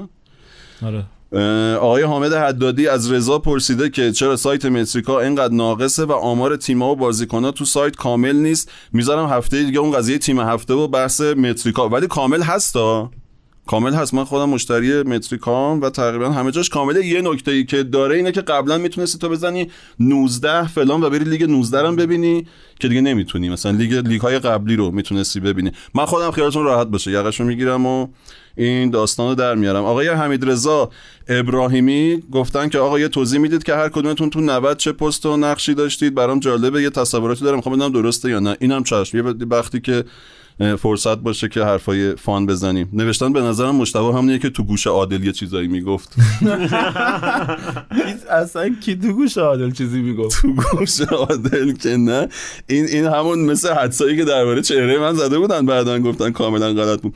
دو تا پایینتر از این حمیدرضا ابراهیمی، حمید ابراهیمی دیگه هم اصلا اینقدر حمید ابراهیمی یه جا نیده بودم. اون یکی گفته من پیش کسبت کشتی هم میتونم بیام تو پادکستتون خاطره بگم. خب این ماجرایی داره دیگه، این دوستان مشترک منو مشتباس نمید، خانم اکرمی که دائما به ما لطف دارن، در باید نسخه تصویری گفتن که خود کیفیت ضبط و صدا رو آورده پایین، قضیه تعدد میکروفون اینا آره میدونیم، ولی استقبال کردن کلا همیشون هم چند تا دیگه از این که نسخه تصویری گذاشتیم ولی ایرادات ما رو گوشزد کردن که خودمون نمیدونیم، گفتیم یه ذره داریم میایم بالا دیگه. دیدین ابعاد میزمون داره هر هفته بیشتر میشه، جامون هم قراره عوض کنیم بریم اونور. این قولو بدیم که ان شاء الله هفته بعد همه چی اوکی میشه، به نظرت برنامه بعد که پخش میشه آره ان شاء الله تو برنامه بعد که پخش میشه، برنامه بعد که پخش میشه کیفیت تصویر اینا خیلی بهتر میشه. آره ما هم مثل شما، اینم مثل اون قضیه اومدن عادل پشت میکروفون هست. ما با شماییم یکی دوتا داشتیم که چرا تو قضیه فوتبالیستای گرون درباره فساد و چرخه فساد توی فوتبال ایران خیلی خوب حرف نزدین، خیلی بازش نکردین. میگن سربسته گفتین که اینا خوردش میریزه تو جیب اینا اون، ولی خیلی بازش نکردین. به نظرم بازتر از اینم اصلا امکان نداشت که بشه، و اگر امکان داشته باشه چشم. و یکی هم گفته کاش اون بوق رو صدای رضا نمیذاشتین سر اون تیتر، اصلا خودمونی هستیم دیگه. میگه 34000 نفریم دوره هم داریم گوش میدیم دیگه، ما مشکلی پیش بینی بود دیگه نداره. بیشتر کامنت های فان داشتیم این هفته. آرش خیرابی خیلی از همون تعریف کرده و گفته که مهمترین جذابیت های پادکست ارجاعات سینمایی آرش خودش از بچهای گل سینماست، نویسنده، مترجم و توی دنیای تصویر ما مطلبای سینماییشو میخونیم. خیلی هم مخلصیم و ممنون. یه کامنتی هم، یعنی من دیدم چند تا کامنت در مورد این بود که اون بحث نقل و انتقالات، ما خیلی به پرسپولیس پرداختیم در مورد ارقامی که استقلال داده خیلی صحبت نکردیم. ما خب عدد، یعنی اون عددی که صحبت شد چیزایی بود که بچه‌ها در آورده بودن، مشتبه جوش صحبت کرده بود، من و هیوا هم چیزی که می‌دونستیم بهش اضافه کردیم. در مورد سال صحبت کردیم، نکنید اون ما جایی که گفت، یعنی اونجا که در مورد سعید صادقی صحبت کردیم پیشنهاد 20 میلیاردی پرسپولیس رو گفتیم، پیشنهاد 23 میلیاردی استقلال هم گفتیم. یعنی در اصل که گفتی رقیب، یادمه من جمله شایقم یادمه گفتی که از باشگاه رقیب 23 میلیارد چون اسم بردی احتمالاً. خب اون استقلال همه همینن. یا آقای به نام امیررضا قاسمی هم گفتن که خیلی عالیه، فقط حیف که هیچ کدومتون انتقاد پذیر نیستید. بعد من برام سوال شد، گفتم احتمالاً از اون انتقاد کرده ما جواب ندادیم. رفتم سرچ کردم و رو اسمشون زدم که همه کامنت‌های قبلیشون رو ببینم، دیدم برای پادکست ما هیچ وقت هیچ کامنتی نذاشته بودن، برای پادکست‌های دیگه بود که حالا من کامنتشون رو برای پادکست‌های دیگه بعداً در هفته دیگه میارم و میپذیرم. یه تشکرم بکنم از مرد آهنین که از همون هفته اول با ماست و لطف داره به ما و میگه آدم یاد اوایل برنامه 90 میفته و اینها. من آف استیل میشه مرد آهنین یا مرد فولادین؟ مرد فولادین. بعد چی مونده دیگه؟ من یه کامنتی فقط میخواستم بگم، ما خیلی این فاجعه‌ای که الان به بار اومده تو اردوی تیم ملی، خب ازش در واقع این مسیر رو دنبال کردیم، رسیدیم به اینکه آقا دراگان دیگه واقعا موضوعیتی نداره اصلا تو تیم ملی. ولی واقعیت اینه که همه آدمای دیگه دور بر تیم ملی هم موضوعیت ندارن دیگه، یعنی همه تو این فاجعه دخیلن و به نظر من همونطور که اصلا هیچ منطقی نداره که با دراگان ادامه بدیم، هیچ منطقی نداره که هیچ کدوم از اونا، از بالای فدراسیون تا سخنگو، تا نمیدونم سخنگوی خودخوانده، تا سخنگوی خودنخوانده، تا سخنگوی تیم ملی، هر کی که تو این فاجعه دخیل بوده، به نظرم دیگه اصلا حضورش دور بر تیم ملی موضوعیت نداره واقعا. شمشیر رو گذاشت مسلسل رو برداشت. آره مسلسل کلا یکی یکیشون دقیقاً. خب هیوا تا یه چیزی جا مونده؟ ما تو بخش اول، ببخشید من اینو فقط بگم که دراگان یکی زنده مونده، ها میخوای بزنیش؟ آره ما تیر خلاص بزنیم. میخوام بگم که خورده کاریه رو بذار ما انجام میدیم. یعنی یه فرقی بین دراگان اینا هست که با دراگان باید با احترام خدافظی کرد، با گفتیم با این حالت دراگان شایسته احترام به خاطر کاری که تو تیم ملی کرده. خب باقی مسئلهش کاری بوده که ما برامون این روز روشن بود که نمیتونست بکنه. خب حالا خودش خیلی اصرار داشت که اون کارو بکنه و باقی دوستانم که باید تصمیم میگرفتن چششون رو بستن به این واقعیت. فرق دراگان و اینا اینه، یعنی اولا که همشون باید برن، به نظر منطقش اینه که همشون برن از کنار تیم ملی. همون اتفاقی تو تیم ملی فرانسه افتاد تو جام جهانی آفریقای جنوبی که دیگه خونه تکونی اساسی اتفاق افتاد، نه فقط ریمون دومنک، همه آدمایی که تو فاجعه دخیل بودن در واقع جاشون رو دادن. مشابه اون اتفاق باید بیفته، با این فرق که دراگان باید با احترام باش خدافظی بشه، باقی دوستان که هیچ کاری نکردن واسه تیم ملی. زدم تیر آخر. نه یکی رو زنده کردی، ما فکر کردیم یکی همه رو میخوای بکشی، یکی رو زنده کردی. استیلی هم بود دیگه تو اون تیم، گفتم من مدیر تیم دیگه، گفتم دیگه اصلا آخه استیلی واقعا با اون عکسی که ازش اومد بیرون، آخ تو کافی شاپ بود تو اوج دعوا، اون قهوه‌ای که گیر من نیومد، اون خورد چی مثل تیستر و اینا بود، داره با خوبان عالم، یعنی اصلا کاریکاتوره واقعا داستان. تو اوج این ماجراها میدونی؟ حالا تو این اوج این ماجراها یه مسابقه‌ای هم بود از آقای ماجدی که گفته بود تو این ملاقاتی که زارن با وزیر خارجه و رئیس کمیته ملی المپیک و اینا داشتن در مورد تیم ملی، گفته بود که ما فدراسیون ضعیفی نیست، خوب عمل کردیم، فقط یه ذره حمایت معنوی می‌خوایم. بعدش یهو پشتم حمایت معنوی کلی چیز گفته که آقا بازی دوستانه نداریم، اردو نداریم، فلان. من می‌خوام بگم مگه فدراسیون چیکار باید بکنه؟ چه کاری باید، مثلا شما چه کاری انجام دادید که فکر میکنی فدراسیون ضعیفی نبودید؟ یعنی وضعیت موجود همونجوری که رضا گفت آقا این نتیجه کار شماست دیگه، چیکار کردی که فکر میکنی فدراسیون ضعیفی نیستی؟ یه چیز بامزه اتفاق افتاده، من گفتم بیانیه نداده فدراسیون و واقعا بیانیه، الان رفتم دوباره چک کردم، بیانیه در مورد اون موضوع نداده بود، ولی خب صحبت‌های خود آقای ماجدی بود. ولی همزمان همون موقعی که همه داشتن دعوا می‌کردن که آقا این تیم اوضاعش چجوریه، یه بیانیه سایت فدراسیون فوتبال نوشته که آقای ماجدی کاندیدای نایب رئیسی آقای بهاروند نیست. آقای ماجدی که هیچی، باز حالا میگیم ایشون سرپرست فدراسیونه، ولی خب اون موضوع شخصی ایشون اصلا تو سایت فدراسیون چرا منتشر میشه؟ اینکه ایشون کاندیدا میشه یا نه اصلا موضوع شخصیشونه، به فدراسیون چه ربطی داره؟ یا آقای به اسم آقای قنبرزاده هم تو اون اومده، آقا ایشونم در ضمن ایشونم کاندیدا، ایشونم به عنوان گزینه نایب رئیسی آقای بهاروند نیست. میخوام اینو بگم که همه تمرکز اصلا یه جای دیگه است.